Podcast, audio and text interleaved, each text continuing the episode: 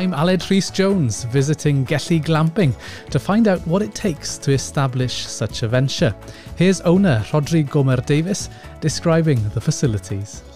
If you imagine a, um, an African safari tent on the Serengeti, it's, it's pretty similar to be honest. It's uh, a wooden frame. We have the, the kitchen with a microwave and uh, an oven.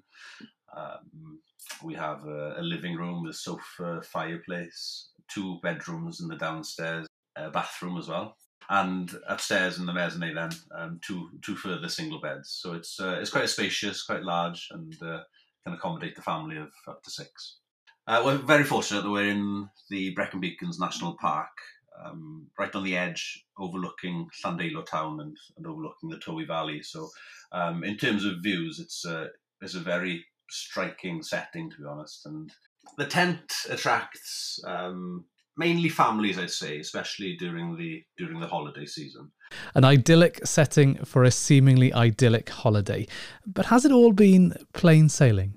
The, the most difficult part of um, setting up the business in the first place was getting the um, the planning permission from Brecon Beacons National Park.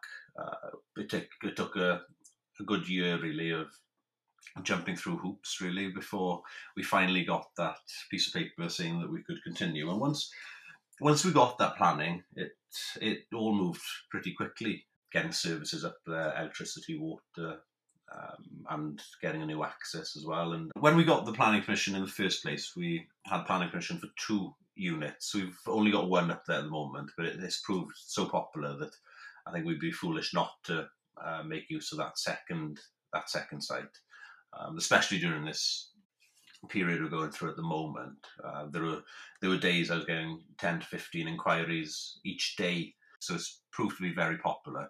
Um, so yeah, I think expansion is something that we um, we are looking at quite seriously at the at the moment. Rodri's former career was that of a professional rugby player, but more on that next time.